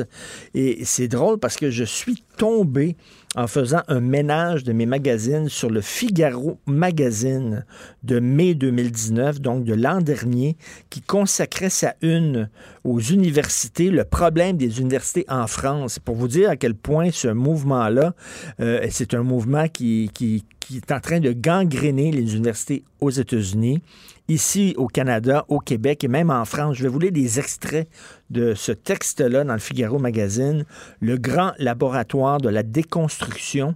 Euh, alors voici des extraits, regardez bien ça, on dirait qu'il parle de, de nos départements de sciences humaines. L'examen critique, principe fondateur de l'enseignement académique, s'efface de plus en plus au profit du bourrage de crâne. Ce qu'on dit, c'est un gros dossier qui a été mené par le Figaro Magazine, c'est que de plus en plus dans les universités françaises, il n'y a plus de débat, il n'y a plus de critique, il n'y a plus de confrontation entre deux idées opposées. C'est du bourrage de crâne, c'est-à-dire le genre n'existe plus, euh, l'intersectionnalité, euh, les minorités, quand elles parlent, elles ont raison, la majorité a tort, tous les hommes blancs euh, hétérosexuels sont des colonisateurs, des oppresseurs. Vous connaissez le discours, là. La nation, c'est épouvantable, c'est méchant, c'est mesquin. Bon. Alors, un autre extrait de ce de Figaro Magazine. Les sciences molles, sociologie et histoire en tête, sont devenues des portes d'entrée pour les islamo-gauchistes et les indigénistes. Les indigénistes, c'est ah, dès que tu es racisé, ce que tu es une, une minorité. Si tu fais partie d'une minorité, tu es nécessairement oppressé. Euh, ton discours est nécessairement la vérité. Si tu fais partie de la majorité blanche euh, de souche, tu es nécessairement un oppresseur, quelqu'un qui doit euh, se faire pardonner ses crimes passés, blablabla. Autre texte, autre extrait du texte de, Fi- du Figaro Magazine. Faire une thèse sur le décolonialisme ou le genre est l'un des plus sûrs moyens d'obtenir une allocation de recherche ou un poste. Si tu veux avancer comme professeur dans une université, t'es mieux de penser dans la bonne direction. Il faut que tu penses comme tout le monde, dans les clous, comme on dit. Si tu sors des sentiers battus, tu n'auras pas euh, de, un, poste, tu n'auras pas d'augmentation de salaire, tu n'auras pas de plus de responsabilités. Et si tu es un étudiant, tu es mieux lorsque tu arrives avec une thèse euh, de, recherche, euh, tu es mieux d'arriver à, avoir la même idée que tes professeurs, sinon tu n'auras pas une maudite scène. Bref, c'est le même problème dans les universités françaises que dans les universités canadiennes ou nord-américaines. Et c'est très drôle parce que là, dans le devoir, il y a d'autres étudiants qui ont écrit une réponse au texte de Philippe Lorange, euh, réponse au manifeste contre le dogme universitaire. Et tu lis le texte de ce texte-là, d'ailleurs, qui a été co-signé, entre autres, qui a été euh, par Xavier Camus, le grand militant antifasciste, qui voit des fascistes partout. Dès que tu euh, critiques un imam radical, tu es un raciste, un nazi, un fasciste, complètement cinglé, ce gars-là. Alors, il a signé ce texte-là. Et tu lis le texte qui est publié dans le Devoir à réponse au texte de Philippe Lorange. Et c'était drôle. Il donne parfaitement raison à Philippe Lorange. C'est un texte hyper dogmatique. Là, on dit, ah, vous osez remettre en question l'enseignement de ces professeurs-là. Alors, donc, ça veut dire que vous êtes des réactionnaires d'extrême droite, racistes, anti-musulmans, islamophobes, contre les autochtones. Vous êtes, tu lis le texte, c'est complètement débile. Et c'est exactement ce que Philippe Lorange dénonçait. Donc, ces gens-là, euh, par l'absurde, lui donnent totalement raison. Euh, là, ils disent, vous faites partie euh, euh, de l'extrême droite, vous occultez les réalités euh, autochtones, euh, vous faites preuve de mépris envers les personnes issues de l'immigration et les personnes afrodescendantes. Dire, Philippe Lorange, c'est pas un membre du Coca-Cola, c'est pas un nazi, c'est rien qu'un gars qui dit on peut-tu avoir des débats à l'université? Les profs peuvent-tu des fois accepter des idées contraires aux leurs? On peut-tu discuter? Il me semble qu'une université, c'est fait pour ça. Débattre, puis arriver avec des idées contraires, puis euh, dit, on peut plus faire ça, puis c'est du bourrage de crâne, puis moi je vais là pour euh, me faire enseigner des faits, pas pour me faire euh, euh, laver le cerveau. C'est tout ce qu'il dit. Mais là, les autres, ils partent, l'extrême droite aux États-Unis, puis blablabla, c'est totalement cinglé, euh, la réponse du texte euh, euh, Philippe Lorange. Bref, c'est un problème que dans nos universités, un peu partout en Occident, qui sont noyautés, surtout les départements de sciences molles, qui sont noyautés par des idéologues, littéralement. C'est devenu des usines à fabriquer des bien-pensants. Et ce ne sont plus des endroits où on discute et où on fait avancer la pensée critique. Vous écoutez politiquement incorrect. Pendant que votre attention est centrée sur vos urgences du matin, vos réunions d'affaires du midi, votre retour à la maison ou votre emploi du soir, celle de Desjardins Entreprises est centrée sur plus de 400 000 entreprises à toute heure du jour. Grâce à notre connaissance des secteurs d'activité et à notre accompagnement spécialisé, nous aidons les entrepreneurs à relever chaque défi pour qu'ils puissent rester centrés sur ce qui compte, le développement de leur entreprise. Politiquement incorrect. Martino, il aurait pu être humoriste. Mais comme l'actualité n'est pas toujours drôle, il a préféré animer Politiquement incorrect. Cube Radio. Alors, euh, c'est jeudi, on parle avec Adrien Pouliot, chef du Parti conservateur du Québec. Salut Adrien. Monsieur Martineau, bon matin. Bon matin. Écoute, euh, tu sais que Jason, euh, tu n'es pas au Québec actuellement. Là, on se parle, tu es aux États-Unis, mais tu sais que Jason Kenney est venu au Québec. Il a accordé une longue entrevue à Mario Dumont et j'ai aimé beaucoup ce qu'il a dit. Il a dit, écoutez, il s'est adressé aux Québécois. Euh, oui, à un moment donné, on va se passer du pétrole, mais c'est pas demain la veille. On en a encore besoin. La question que vous devez vous poser, c'est pourquoi vous tenez tant à acheter du pétrole de l'étranger, euh, euh, du pétrole euh, qui, est, qui, est, fait entre autres en Arabie Saoudite, un pays qui se fout des droits de l'homme, qui traite les femmes comme des chameaux, et vous refusez, vous refusez d'acheter du pétrole canadien, et pourtant, mon Dieu, c'est du pétrole qui est fait de façon plus propre qu'avant. vous en profitez par la péréquation. Il ne comprenait pas. Est-ce que tu es d'accord avec Jason Kenney? Ben, écoute, d'abord, quand il dit vous refusez ou euh, vous voulez pas, euh, tu sais, le vous, là, je sais pas c'est qui exactement parce que il y a une large majorité de Québécois, je te dirais à peu près deux tiers des Québécois selon les sondages, qui préfèrent que le pétrole provienne de l'ouest du Canada contre euh, peut-être 7% des États-Unis, 3% d'Algérie, puis 1% du Nigeria. Alors, c'est un sondage que l'EG a fait pour le compte de l'Institut économique de Montréal. Et euh, euh, ce sondage-là nous disait aussi que à peu près 53% des répondants souhaitent que le Québec produise son propre pétrole plutôt que de continuer d'importer le pétrole qu'il consomme. Puis les Québécois préfèrent aussi que le pétrole soit acheminé par pipeline. Euh, évidemment, avec la tragédie qu'on a eue au lac Mégantic, ça se comprend bien. Les Québécois savent que ce moyen de transport-là comporte moins de risques que les autres méthodes qui sont utilisées. Alors, à l'évidence, l'opinion des Québécois est bien différente de ce qui est souvent véhiculé par certains groupes de pression, mais non, mais là, euh, de l'élite politique. Là. Mais, tu entends tout le temps les, les, les, politiciens dire qu'il y a un consensus au Québec ah. contre le pétrole ben, euh, de l'Alberta. Mais ben, c'est pas du tout le cas. C'est pas du tout le cas. C'est pas ça que les sondages nous montrent.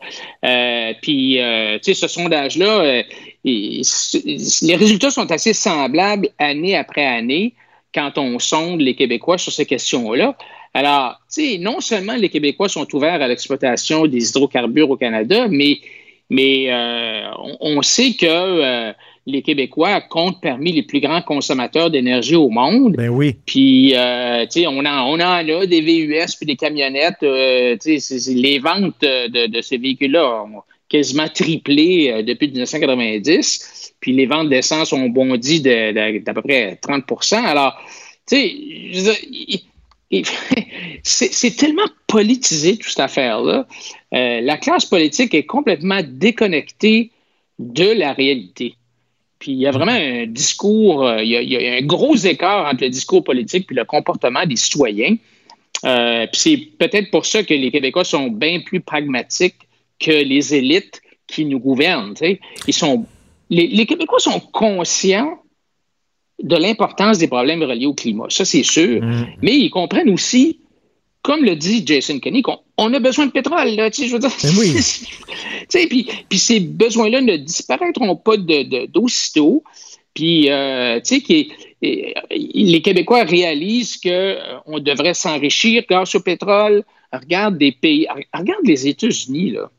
Les États-Unis, maintenant, sont rendus un pays exportateur de pétrole. Ils sont indépendants euh, au niveau énergétique. C'est quand même hallucinant. Toi puis moi, on a vécu, euh, Richard, la crise euh, du pétrole des années 70 où il y avait des fils de 2-3 kilomètres pour aller tanker dans des, stations d'essence pendant la crise du pétrole posée par l'OPEP. Alors, tu sais, il y a tout un changement, mais on dirait que la classe politique aime ça. Tu sais, ça prend toujours les crises hein, pour que la classe politique puisse contrôler le peuple. Never let a good crisis go to waste. mais, là, mais là, Jason Kenney disait, là, pendant longtemps, l'Alberta a participé à enrichir le Canada et vous, Québécois, vous en avez profité amplement avec la péréquation. Maintenant, c'est nous qui avons euh, besoin d'aide. Nous devons exporter notre pétrole à l'étranger parce que les États-Unis, comme tu le dis, sont indépendants, ne veulent pas acheter notre pétrole. Donc, il faut acheminer notre pétrole au port pour pouvoir euh, l'envoyer euh, en Europe et tout ça. Et donc, on a besoin d'un pipeline, s'il vous plaît, puis vous, vous voulez rien savoir de nous. Euh, Il y a raison là-dedans. là. Tu, peux, comprendre la colère des Albertains. Oui, et, je pense que le, François Legault se mord encore un peu les pouces d'avoir utilisé l'expression euh, le pétrole sale de l'Alberta. D'ailleurs, tout récemment, euh, la Cour suprême du Canada a reviré comme une crêpe euh, l'appel qui avait été fait d'un jugement de la Cour euh, d'appel de l'Alberta qui disait que les provinces n'ont pas le droit de bloquer des projets d'oléoduc. Les provinces ont le droit de. Ils ont, une juridiction partagée sur l'environnement. Ça, tout le monde est d'accord avec ça, mais tu ne peux pas dire, comme Legault l'a dit ou comme Coder l'avait dit, niet, il n'y en a pas question, il n'y en aura jamais, peu importe les, les, euh, les conditions que tu, que tu proposes ou tout ça. Tu ne peux pas bloquer euh, un projet comme Energias ou comme Trans Mountain ou comme la ligne 3. Et, et parce que ce sont des projets qui sont pas seulement à l'avantage d'une province, ils sont à l'avantage du pays. Et euh, tu peux pas donc décider que toi, dans ta province, tu vas le bloquer, mais l'autre province, on ne le bloquera pas. Je veux dire, c'est rendu que c'est plus facile pour les pays européens de construire un pipeline trans-européen où il y a 26 ou 30 pays. C'est rendu plus facile là-bas qu'ici. Ça n'a pas, pas de bon sens, là. Non, puis tu sais, Jason Kenney disait aussi, là, votre vision de l'Alberta, euh, elle a besoin d'être mise à jour. Vous croyez que nous autres, on est super riches comme province et qu'on produit un pétrole super sale. Mais il dit, premièrement, on n'est pas riche, on a des problèmes économiques euh, sérieux en Alberta. Et deuxièmement, oui, peut-être qu'au début, le pétrole produit par les sables bitumineux était, était sale, mais on a, on a changé nos façons de faire, on a appris, on s'est amélioré et le pétrole à l'Alberta est beaucoup moins sale que vous le croyez. C'est ce qu'il dit. Oui, c'est exact. Il y a eu énormément de travail qui a été fait pour nettoyer, pour la, production des, euh, des sables bitumineux, pour que ça soit plus, euh, pour que ça soit moins polluant. Euh, il y a beaucoup, beaucoup de nouvelles technologies qui ont été mises en place. C'est beaucoup moins à faire, c'est pas mal plus propre que le pétrole de bien d'autres pays. Et Bien pour revenir à, à- à la péréquation, moi j'ai des amis en Alberta, puis les gens de l'Alberta disent, écoute, nous en Alberta, on en recevait de la péréquation quand on a joint le Canada. là. Alors, on n'est pas contre l'idée qu'il faut qu'on partage notre richesse à travers le Canada. On n'a pas de problème avec ça. Mais deux choses. D'abord, un, est-ce qu'on doit vraiment partager notre richesse pour permettre à certaines provinces d'avoir plus de services que nous-mêmes on en a? C'est ça, parce que parce qu'au début, le, le programme de péréquation, ça permet aux provinces pauvres de se doter de programmes sociaux euh, qui sont équivalents euh, à ceux des autres provinces. Alors nous, on utilise la péréquation pour se, pour se donner des programmes sociaux que même l'Alberta, quand ils étaient riches, ne se donnait pas parce qu'ils trouvaient que ça coûtait trop cher. Par exemple, les garderies, on se donne des programmes sociaux chromés mur à mur. Et là, l'Alberta dit, mais là, écoute, ça n'a pas de bon sens. Exactement. Ils disent, un, un, ça n'a pas de bon sens. Puis là, deuxièmement, en plus, là, on est en récession en Alberta, des mises à pied, des fermetures d'usines, le prix des maisons qui baisse, etc., etc. Et malgré ça, euh, on, on, continue à être obligé de- de- de- d'aider le- ou de mettre de l'argent dans le programme de péréquation et ils trouvent que ça n'a pas de bon sens. Alors, je pense que les Albertains sont. Ils disent pas qu'ils veulent couper complètement euh, la péréquation. Ils disent tout simplement écoutez, on est dans une mauvaise passe, aidez-nous de deux façons. Un, on voudrait, tu sais, peut-être, euh, étant donné qu'on on est en récession, on voudrait arrêter, avoir moins d'obligations financières au niveau du programme de péréquation. Puis deuxièmement, aidez-nous au niveau de pouvoir exporter notre pétrole. Parce qu'actuellement, Richard, ce qui, est, ce qui est choquant un peu pour les Albertains, c'est que ils ont rien qu'un client. Le seul client qu'ils ont, qu'ils ont, c'est les États-Unis, où c'est le plus gros. tu sais. Alors donc, euh, c'est les raffinés de pétrole euh, au Texas, tout ça. Alors, évidemment, les gens du Texas regardent l'Alberta et ils disent, écoute, euh, bon, on va te payer, mettons, 20 pièces le baril, Puis si t'es pas content, ben c'est bien dommage, tu iras le vendre ailleurs. Mais sauf qu'ils sont pas capables de le vendre ailleurs, justement, parce qu'ils sont pas capables de le mettre sur des bateaux, soit sur la côte ouest ou est, euh, pour pouvoir l'exporter ailleurs. Alors, donc, les Américains sont morts de rire et ils. En fait, on subventionne les Américains sur le prix du pétrole. C'est du calme, ça? Je veux dire, ça pas, Ben oui. je veux dire, ça n'a pas de bon sens, là. Les, pauvres, les pauvres petits Américains, ils font tellement pitié. Alors, tu sais, ça n'a pas de bon sens. Alors, moi, je, moi, je trouve que, que Kenny euh, a une approche euh, qui, est rafraîchissante. C'est-à-dire qu'au moins, ça vaut la peine de l'écouter. On peut dire, oui, on veut quand même éventuellement avoir une transition énergétique, mais tu sais, ça, va se faire sur 20 ans euh, et ça ne peut pas se faire du jour au lendemain.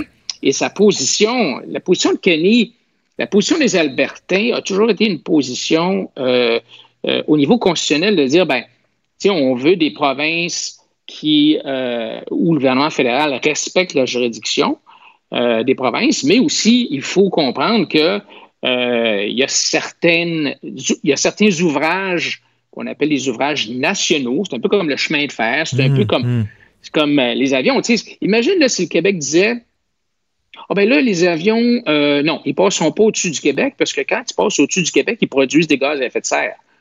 Hmm. Ben là, tu sais, on dirait, ben non, là, ça marche pas, là. Je veux dire, l'aviation, c'est. Fait que pour toi, ça, c'est intéressant, l'image que tu prends du chemin de fer. À un moment donné, ça devient, comme, une, ça devient comme une priorité nationale. Puis là, tu dis, on a besoin d'un système de voies ferrées qui va d'un océan à l'autre. Puis c'est pas vrai qu'il y a une province qui va lever le doigt en disant, nous autres, on veut pas que la, la voie ferrée passe sur notre province. À un moment donné, c'est comme, c'est une priorité nationale. Le bien-être du pays au complet est plus important que l'idéologie d'une province. Donc, tu dis, ça devrait être la même chose avec le pipeline. Oui, c'est-à-dire que tu peux, euh, tu sais, je pense que tu peux euh, accepter que les provinces ont une juridiction au niveau de l'environnement, mais ils ne peuvent pas mettre tellement de bâtons dans les roues que finalement, au lieu de réglementer, ils bloquent. Donc, tu ne peux pas bloquer. Tu peux réglementer, mais il faut que ce soit raisonnable. Il faut, faut que tu dises, ben oui, OK, on va, on va, on est d'accord que, par exemple, si le pipeline a un nouveau pipeline au Québec, ben, il faudrait qu'il y ait des mesures de sécurité, puis il va falloir qu'on sache ce qui passe dedans, puis bon, blablabla. Tu sais, il y a toutes sortes de mesures de sécurité pour l'environnement qu'on peut accepter, mais pas de dire niet, non, no way, Ben, jamais. c'est- drôle, pas. tu sais, nous autres, qu'on a connu au Québec euh, la plus grande tragédie de chemin de fer quasiment Ben au oui. Canada, euh, lac mégantic, qu'on est encore contre le pipeline, qui est vraiment le moyen de transport le plus sécuritaire. Absolument. Puis, tu sais, on regarde, par exemple, euh, Hydro-Québec qui essaie d'exporter de l'électricité en Nouvelle-Angleterre. Et il y a beaucoup de, de gens dans, en Nouvelle-Angleterre qui s'objectent parce qu'ils disent, ben, des lignes de transport électrique, c'est pas beau, puis ça cause le cancer du cerveau, puis bon, toutes sortes d'histoires. Alors, il y, a- aussi beaucoup d'ignorance dans la technologie, dans le- les, euh, les méthodes euh, euh, scientifiques ou euh, d'ingénierie, euh, de transport.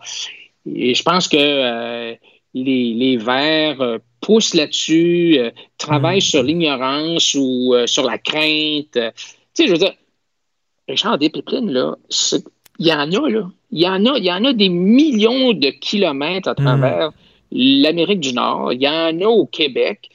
Quand est-ce la dernière fois que tu as entendu un pipeline qui a coulé dans le Saint-Laurent? Là? Mais il y en a des pipelines tu qui traversent le Saint-Laurent. Là. Mais tu sais, c'est correct le principe de précaution, c'est-à-dire là, de s'assurer que tout est fait dans les normes, puis de, de, de protéger le bien-être de la collectivité. là, ce qu'on appelle le principe de précaution. Mais il faut pas que tu sois tellement précautionneux qu'à un moment donné, tu fasses plus rien. Là, là nous autres, on est assis sur des richesses naturelles, on les exploite pas. D'ailleurs, c'est ce que Jason Kenney a dit. Je rêve du jour où les Québécois n'auront même plus besoin de l'énergie du pétrole de, d'Alberta parce qu'ils vont produire leur propre pétrole. Et quand même, il- c'est, c'est- faut le faire, ça, que le premier ministre de l'Alberta nous dise ça.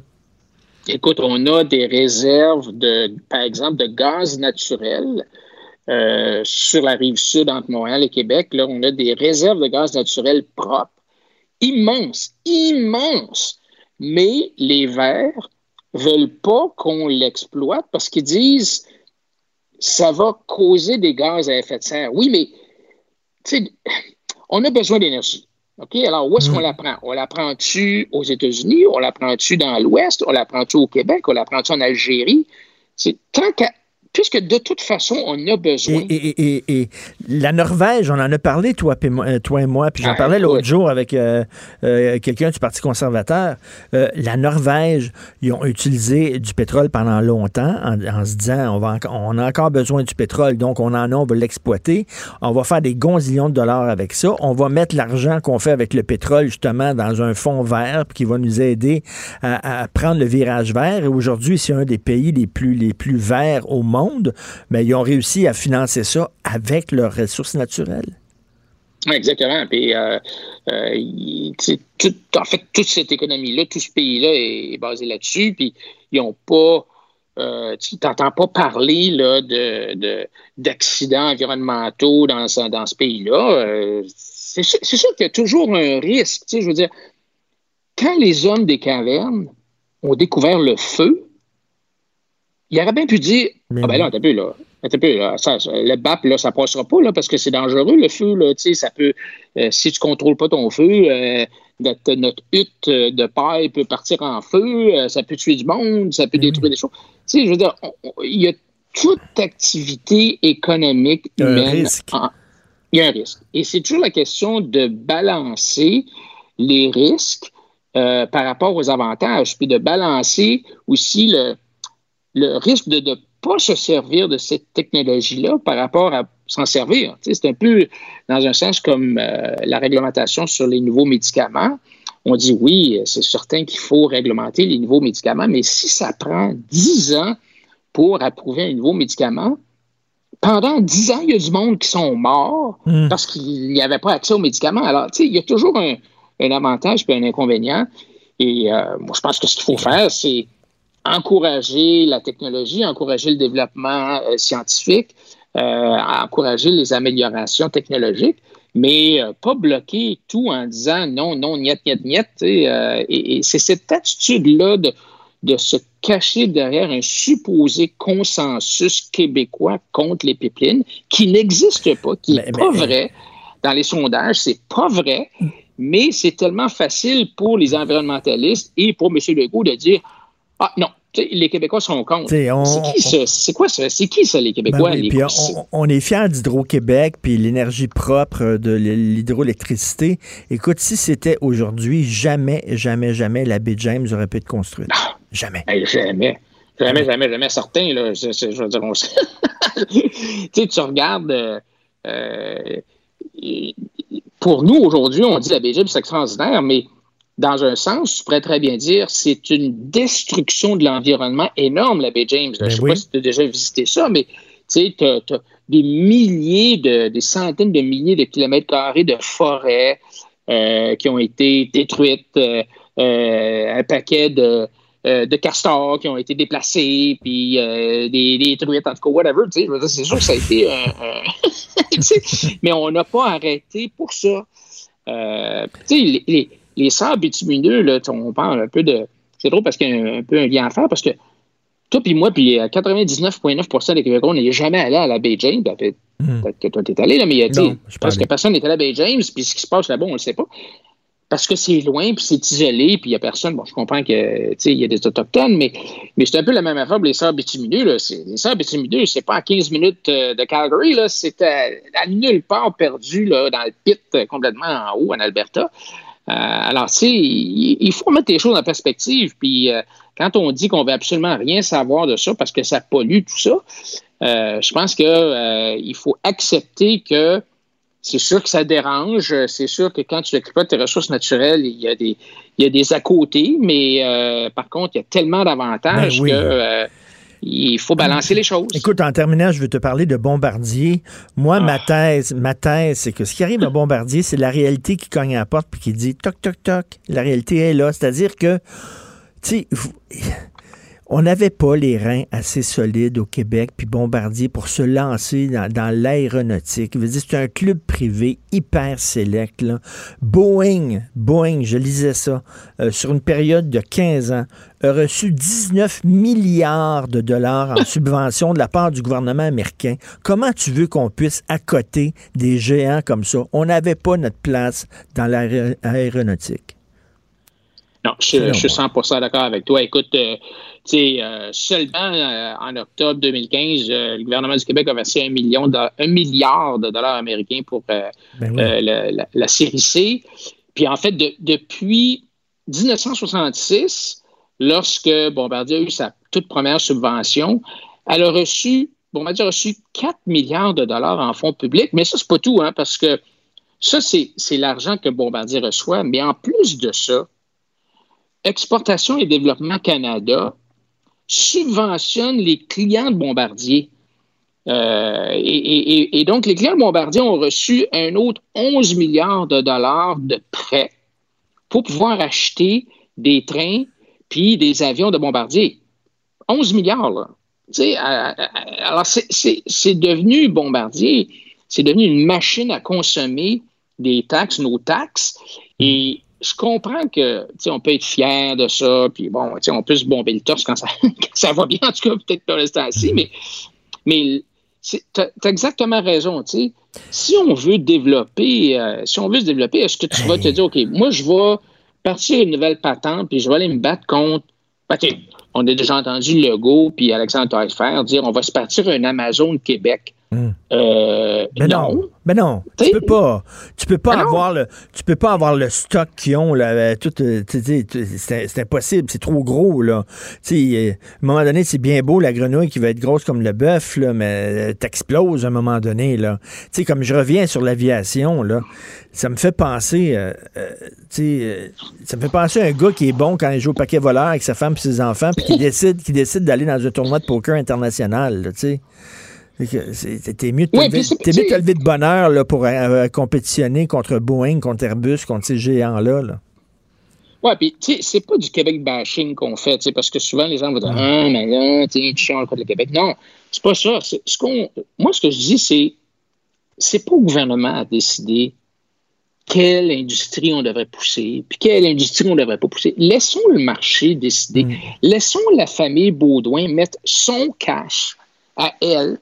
Puis, mon Dieu, si la famille Baudouin réussit puis devient milliardaire sans l'aide de l'État, bravo, je suis bien content. J'ai aucun problème avec ça. C'est comme, c'est comme Couche-Tard, je veux dire, ils ont pratiquement pas eu de subvention, euh, les gens de Couche-Tard, puis ils sont devenus une entreprise qui fait comme 70 milliards de revenus par année. On n'a pas été obligé parce de subventionner parce que les là, On n'a pas subventionné les dépanneurs, là. On n'a pas eu besoin de subventionner ça. Là, c'est privatisation des profits, socialisation des pertes. C'est ça, c'est ça. Et euh, ça devient une espèce de roue impossible à arrêter. C'est un peu comme, dans un sens, un peu comme les éoliennes. Une fois qu'on commence à subventionner les éoliennes, à subventionner les éoliennes en Gaspésie, comment t'arrêtes? C'est, Alors, puis l'autre chose qu'il faut comprendre, c'est que cet argent-là qu'on donne à Bombardier, là, elle est venue de quelque part. Mm. On ne l'a pas imprimée, là. Elle est venue de la poche d'autres entreprises qui sont rentables, hein, parce que si les entreprises payent de l'impôt, c'est parce qu'ils sont rentables. Ben oui. Donc, on pénalise des entreprises Qui marchent. rentables qui marchent pour donner de l'argent à une Ben, entreprise qui attends, marche pas. attends une minute, là, on s'en va dans les dirigeables, toi, là, là, bientôt. Là. On va Oh, rester dans les dirigeables. Non, mais tu sais, ça peut pas, là, je veux dire. Tu sais, en fait, toute la question, toute la question de, de la SGF puis de, d'Investissement Québec. Investissement Québec, là, ça va être un fiasco, là. Richard, ça va être épouvantable. Là. Puis, c'est- on, on- a vu là, que M. Legault a annoncé récemment comment est-ce que la nouvelle Investissement Québec, là, ça On va va être prendre des risques. tout ça. Non, non, mais, Mais- euh, oui, mais- on s'en va, on va, on va, on va investir dans des entreprises là, à risque, à haut risque. C'est ça. Mais, mais normalement, quand tu investis dans, un- dans des entreprises à haut risque, tu dois générer un gros profit parce que c'est très risqué. Mais c'est, c'est- Investissement Québec, ça ne fait pas d'argent. Là. Puis si tu, te, si tu regardes, mettons, la SGF. Toi puis moi, on se rappelle de la SGF, la Société générale de financement, qui a finalement été fusionnée là, vers les années 2010 avec Investissement Québec. Mais la SGF, ça a été un désastre absolument euh, mirobolant. Ça a été créé en, en 1962. Puis, au lieu d'avoir mis de l'argent dans la SGF, si on l'avait mis tout simplement à la bourse, on aurait, on se serait enrichi de 7 ou 8 milliards de dollars. Mais étant donné qu'on a pris cet argent-là et qu'on l'a mis dans la SGF, que la SGF a tout simplement perdu la moitié de l'argent qu'on y a donné, euh, ben, on s'est, appauvri, là, je veux dire. C'est un vrai appauvrissement. Euh, ouais, ben, le- C'est un vrai appauvrissement. Là. Puis quand, on, quand le go dit Ah, ben là, il y a un écart de richesse entre le Québec et l'Ontario, ben oui, mais si on arrêtait de faire des conneries comme les SGF puis comme Investissement Québec, peut-être que justement, on aurait Euh, moins d'écart de richesse Touche pas au modèle québécois. Il est tellement beau puis il est tellement performant. Merci beaucoup, Adrien. Merci. Hey, salut. Au Salut. plaisir. Adrien Pouliot, chef du Parti conservateur du Québec. Pendant que votre attention est centrée sur vos urgences du matin, vos réunions d'affaires du midi, votre retour à la maison ou votre emploi du soir, celle de Desjardins Entreprises est centrée sur plus de 400 000 entreprises à toute heure du jour. Grâce à notre connaissance des secteurs d'activité et à notre accompagnement spécialisé, nous aidons les entrepreneurs à relever chaque défi pour qu'ils puissent rester centrés sur ce qui compte, le développement de leur entreprise. Martino. Un Martino par jour? Éloigne le médecin pour toujours. Vous écoutez Politiquement incorrect. Alors, vous le savez, il y a des fonds fédéraux qui ont été utilisés par euh, la Commission scolaire anglophone de Montréal pour contester la loi 21. Et là, on dit c'est Justin Trudeau qui, par la porte d'en arrière, de façon cachée et masquée, finance la contestation de la loi 21. Nous allons parler avec Frédéric Bastien, historien, et qui sait, peut-être futur candidat à la direction du Parti québécois. Bonjour, Frédéric.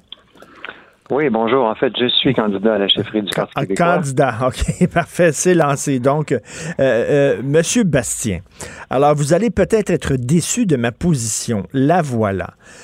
Il y a un programme de contestation judiciaire qui existe pour tout le monde. C'est un, programme, un appui financier aux individus et aux groupes au Canada pour qu'ils se présentent devant les tribunaux, qui- qu'ils présentent devant les tribunaux des causes d'importance nationale liées à certains droits constitutionnels. Si c'était des francophones de l'Ontario qui euh, euh, voudraient contester une loi euh, ontarienne qui, disent-ils, brime leurs droits en tant que minorité, on applaudirait en disant c'est le fun, c'est parfait, on aide financièrement ce groupe-là à défendre ses droits. Où est le problème? Que maintenant, ça soit la commission scolaire qui utilise ce programme-là qui est offert à tous les Canadiens pour contester une loi qui juge à tort ou à raison anticonstitutionnelle. Ben, le problème, euh, c'est que le Québec, lui, n'a pas euh, donné son accord à la Charte canadienne des droits et libertés. Donc, c'est un gros problème.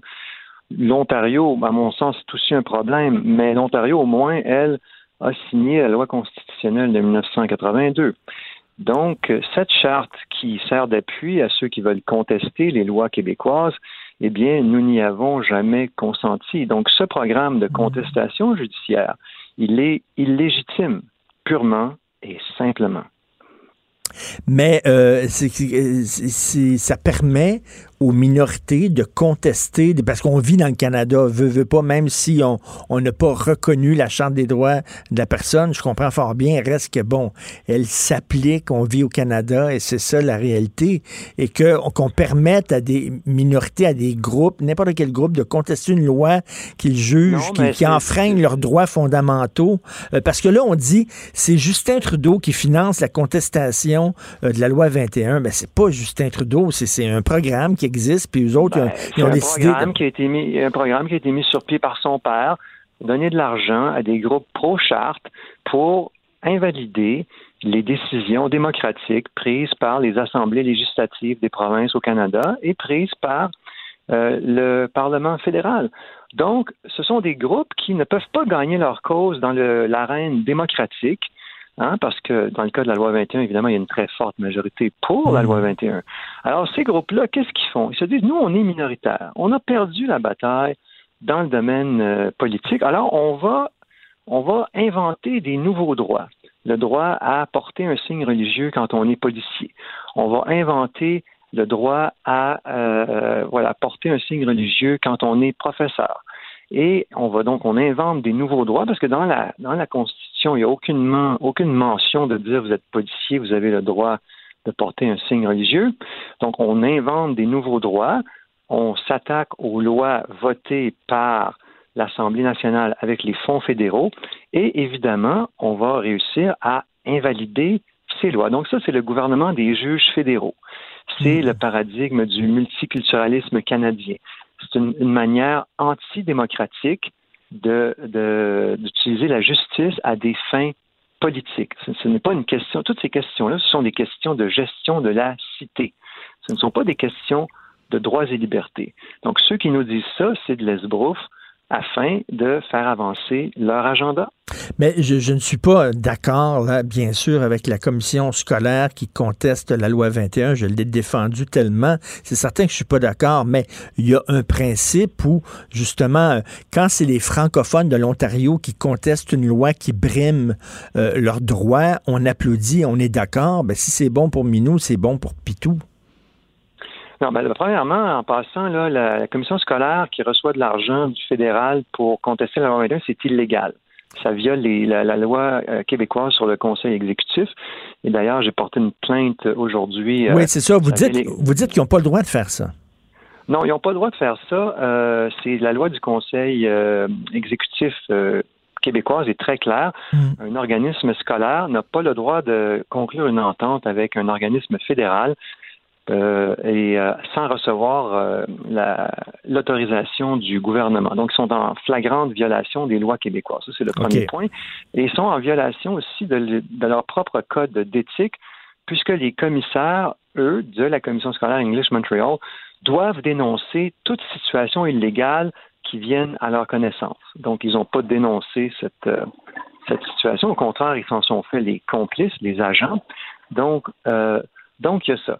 Alors, ensuite de ça, euh, que ce soit en Ontario ou ailleurs, c'est à la, euh, c'est aux politiciens de l'Ontario ou ailleurs de décider qu'est-ce qu'ils vont donner comme ressources pour leur minorité francophone.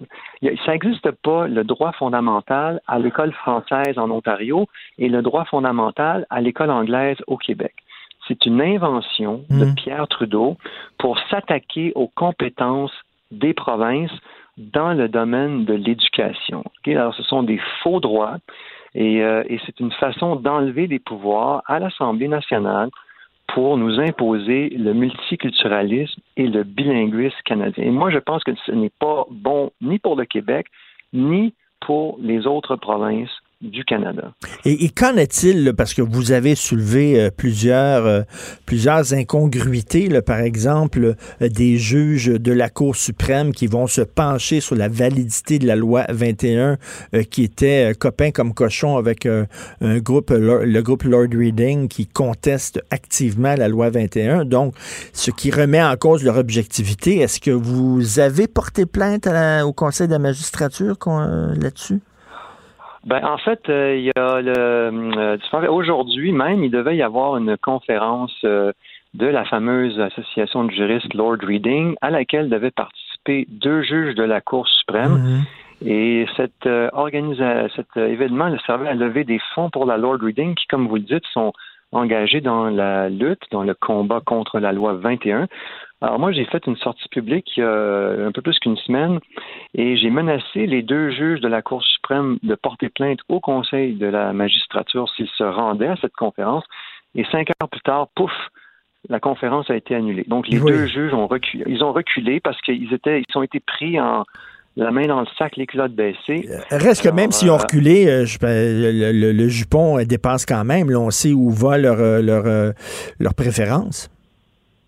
Oui, oui. Alors, euh, mais euh, oui, oui, absolument. Alors, euh, le jupon continue de dépasser. Ben oui. D'ailleurs, il, il, y a un de ces juges de la Cour suprême, Nicolas Calera, qui est membre de l'association Lord Reading. Et moi, et, et c'est tout à fait inacceptable que ce juge-là soit toujours membre d'un d'un organisme militant contre la loi 21, alors que la, hum, alors que la Cour, justement, est en train de décider si elle va entendre ou pas la demande de suspension des, euh, de ceux qui contestent la loi, la loi 21. Euh, Mais donc, le, le bon, le bon côté de tout ça, M. Bastien, vous, en tant que, que souverainiste, c'est que tout ça va apporter de l'eau au moulin à votre cause, finalement. C'est le bon côté de l'affaire. Vous devez vous en réjouir que la commission scolaire anglophone reçoive des fonds du fédéral pour contester la loi 21. Ça fait votre affaire, quelque part. M- M- Monsieur Martineau, la politique du pire, c'est la pire des politiques. moi, quand je vois, moi, quand je vois que des fonds fédéraux servent à financer la contestation de la loi 21, ça, ça me, ça m'enrage. Je suis, je suis outré de ça. Et, euh, et euh, je suis vraiment révolté de ça. Et, euh, et il faut donc contester le régime. Mais est-ce que ça fait, est-ce que je suis content de ça? Non. Est-ce que je me dis de- dans, dans un sens très partisan là? Donc oui, oui, plus ça va mal, mieux ça va? Non.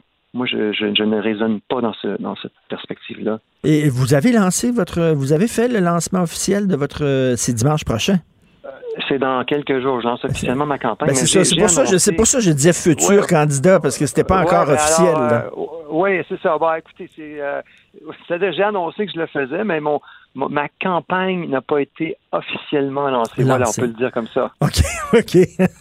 bon, on va le dire, on va le mettre au, au présent, candidat à la course au Voilà, leadership. Et euh, on se reparlera justement lorsque vous ferez euh, votre lancement. Là, vous pourrez passer en studio, puis on se parlera euh, de, de votre programme, ce que vous proposez pour le PQ. Merci beaucoup, Frédéric Bastien. Merci. Bon, ben, merci, M. Martineau. Merci. Historien et candidat à la direction du Parti québécois. Jonathan, t'es là? Mais oui, je suis là. Je suis là comme un seul homme. Trouves-tu que Trudeau finance la contestation de la loi 21. En fait, c'est un groupe qui, qui dit ben, il y a un programme qui nous permettrait de financer une contestation, puis la minorité anglophone de l'Ontario pourrait se prévaloir de ce programme-là pour contester aussi certaines lois. Euh. Mais regarde, je vais, je vais t'amener un point bien, bien simple. là. Il doit y avoir des critères pour euh, octroyer ces sommes-là. Juste le fait que English Montreal soit sous tutelle devrait les disqualifier d'obtenir 125, 150 000 pièces d'argent public. Là, Juste là, il y a un motif que tu sais comme, bon, ben, c'est un, excuse-moi l'anglicisme, mais c'est un no-brainer. là. Euh, Désolé, on vous donnera pas 125 000 pièces. Vous, vous êtes sous tutelle. Vous n'êtes pas capable de vous gérer. Mais hey, pendant que tu parlais à Frédéric Bastien, j'ai j'ai sorti François Legault euh, s'adressait aux médias comme il le fait chaque matin avant la, la période de questions. Puis J'ai fait euh, ju- juste un petit montage de 7 secondes. Tu- tu vas- je te dis, tu vas avoir une émotion. Es-tu prête? Ah oui. prête? Tu vas- tu vas avoir une émotion et peut-être même plus. Justin Trudeau donne 125 000 piastres à English Montreal pour poursuivre le gouvernement du Québec. Ça n'a pas de bon sens. Oh! Mais t'as vu comment il personnalise, hein? Justin, Justin Trudeau, Trudeau. donne, c'est lourd de sens. Je pense que cette cote-là, que le, le- Ben, cette déclaration-là que le premier ministre vient de faire va rouler beaucoup aujourd'hui. Ben Beaucoup, oui, beaucoup, mais c'est ça qui m'énerve. C'est pas Justin Trudeau qui s'est levé et qui a donné. Tu sais, c'est un programme qui existe, qui est là, qui est géré par l'Université d'Ottawa. Je sais pas, là. Es-tu en train de défendre ça? T'es en train de défendre le fait que le gouvernement fédéral va essayer de nous, nous mettre des Non, bâtons mais il y a un roues? programme qui est là. Que c'est tu- qui se passe? Prends un Ben shake, oui. un Red Bull, quelque chose. Non, mais je un peu de Jarniguen. Voyons. Je trouve que c'est pas Justin Trudeau lui-même. C'est joué sur les mots, c'est personnalisé Non, non, mais la attends, patente. voyons, voyons, c'est de la politique. Là. Justin Trudeau, là, euh, il a fait des gomines ministre euh, de la Justice qui voulait pas intervenir dans le cas d'SNC-Lavalin en essayant de nous faire à croire que tout ça était super objectif. Il y avait des directives claires données par son monde puis des pressions sur la ministre. Penses-tu vraiment... Penses-tu vraiment qu'il n'y a pas eu, de petits appels là, du, euh, de, du- du- de la bureaucratie pour savoir, ouais, là, c'est parce qu'on a un dossier. Puis Richard, je suis pas en train de te dire que le téléphone à Justin Trudeau a sonné lui-même euh, dans son bureau, puis que lui-même a dit aux fonctionnaires, oui, oui, vas-y, go. Mais tu sais, mettons un fonctionnaire qui parle à un attaché politique, l'attaché politique qui parle à son chef de cabinet, qui lui parle au cabinet du premier ministre, puis ouais, on fait quoi, on bloque tout ça, ça va-tu nous attirer des troubles? Non, non, vas-y, vas-y, vas-y. Ouais, Go, mais go, euh, le- sous quel titre il pouvait bloquer ça? Tout le monde peut s'en prévaloir de ce programme-là. Pourquoi Ben, on dirait ouais, tout le ben monde oui, peut s'en mais prévaloir, mais ça doit pas si- Ça doit pas être si facile que ça, là. Tu sais, je, je, je sais pas, moi, je, je pourrais y aller, moi, là. Je pourrais, je pourrais dire que Ben, je, je fais partie d'une minorité. c'est organisé, hey, oui, moi, puis j'étais à Cube Radio, là. Je suis, je suis le seul avec Antoine Robitaille à Québec. Je fais partie d'une minorité. Puis euh, j'aime pas le tapis, mettons, dans le studio, là. Est-ce que, est-ce que le gouvernement, ben, donnez-moi donc de l'argent. Oh, ben là, ben oui, OK. Non, il doit y avoir des critères. Et je répète, ne serait-ce que le critère de pas être sous tutelle, là. De Ben, pas ça, être c'est des bon. incompétents Là, là-dessus, là-dessus, je te suis. Déjà, tu m'as eu Juste avec ça. tutelle, rien que ça.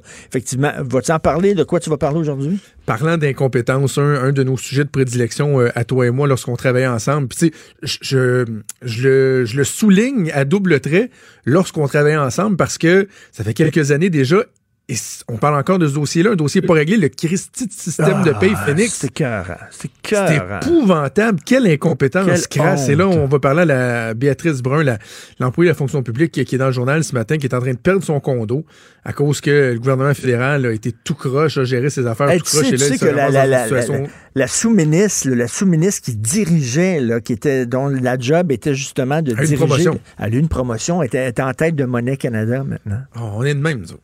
On est de même. Ouais, Ça, ça va être super bon. Ça va être très bon. Autre Ça sujet? va être très bon. Euh, oui, plein d'autres. Ben, parfait. On à va, l'écoute. on va, on va t'écouter avec Maude. Autre sujet. On va t'écouter avec Maude. Merci beaucoup Autre à sujet. Hugo Varia, Veilleux. aussi Varia. À la recherche Ouais, Varia. Varia. Et Fred Rio à la console. On se reparle demain 8 h. Passez une excellente journée avec plein de sujets à discuter politiquement incorrects.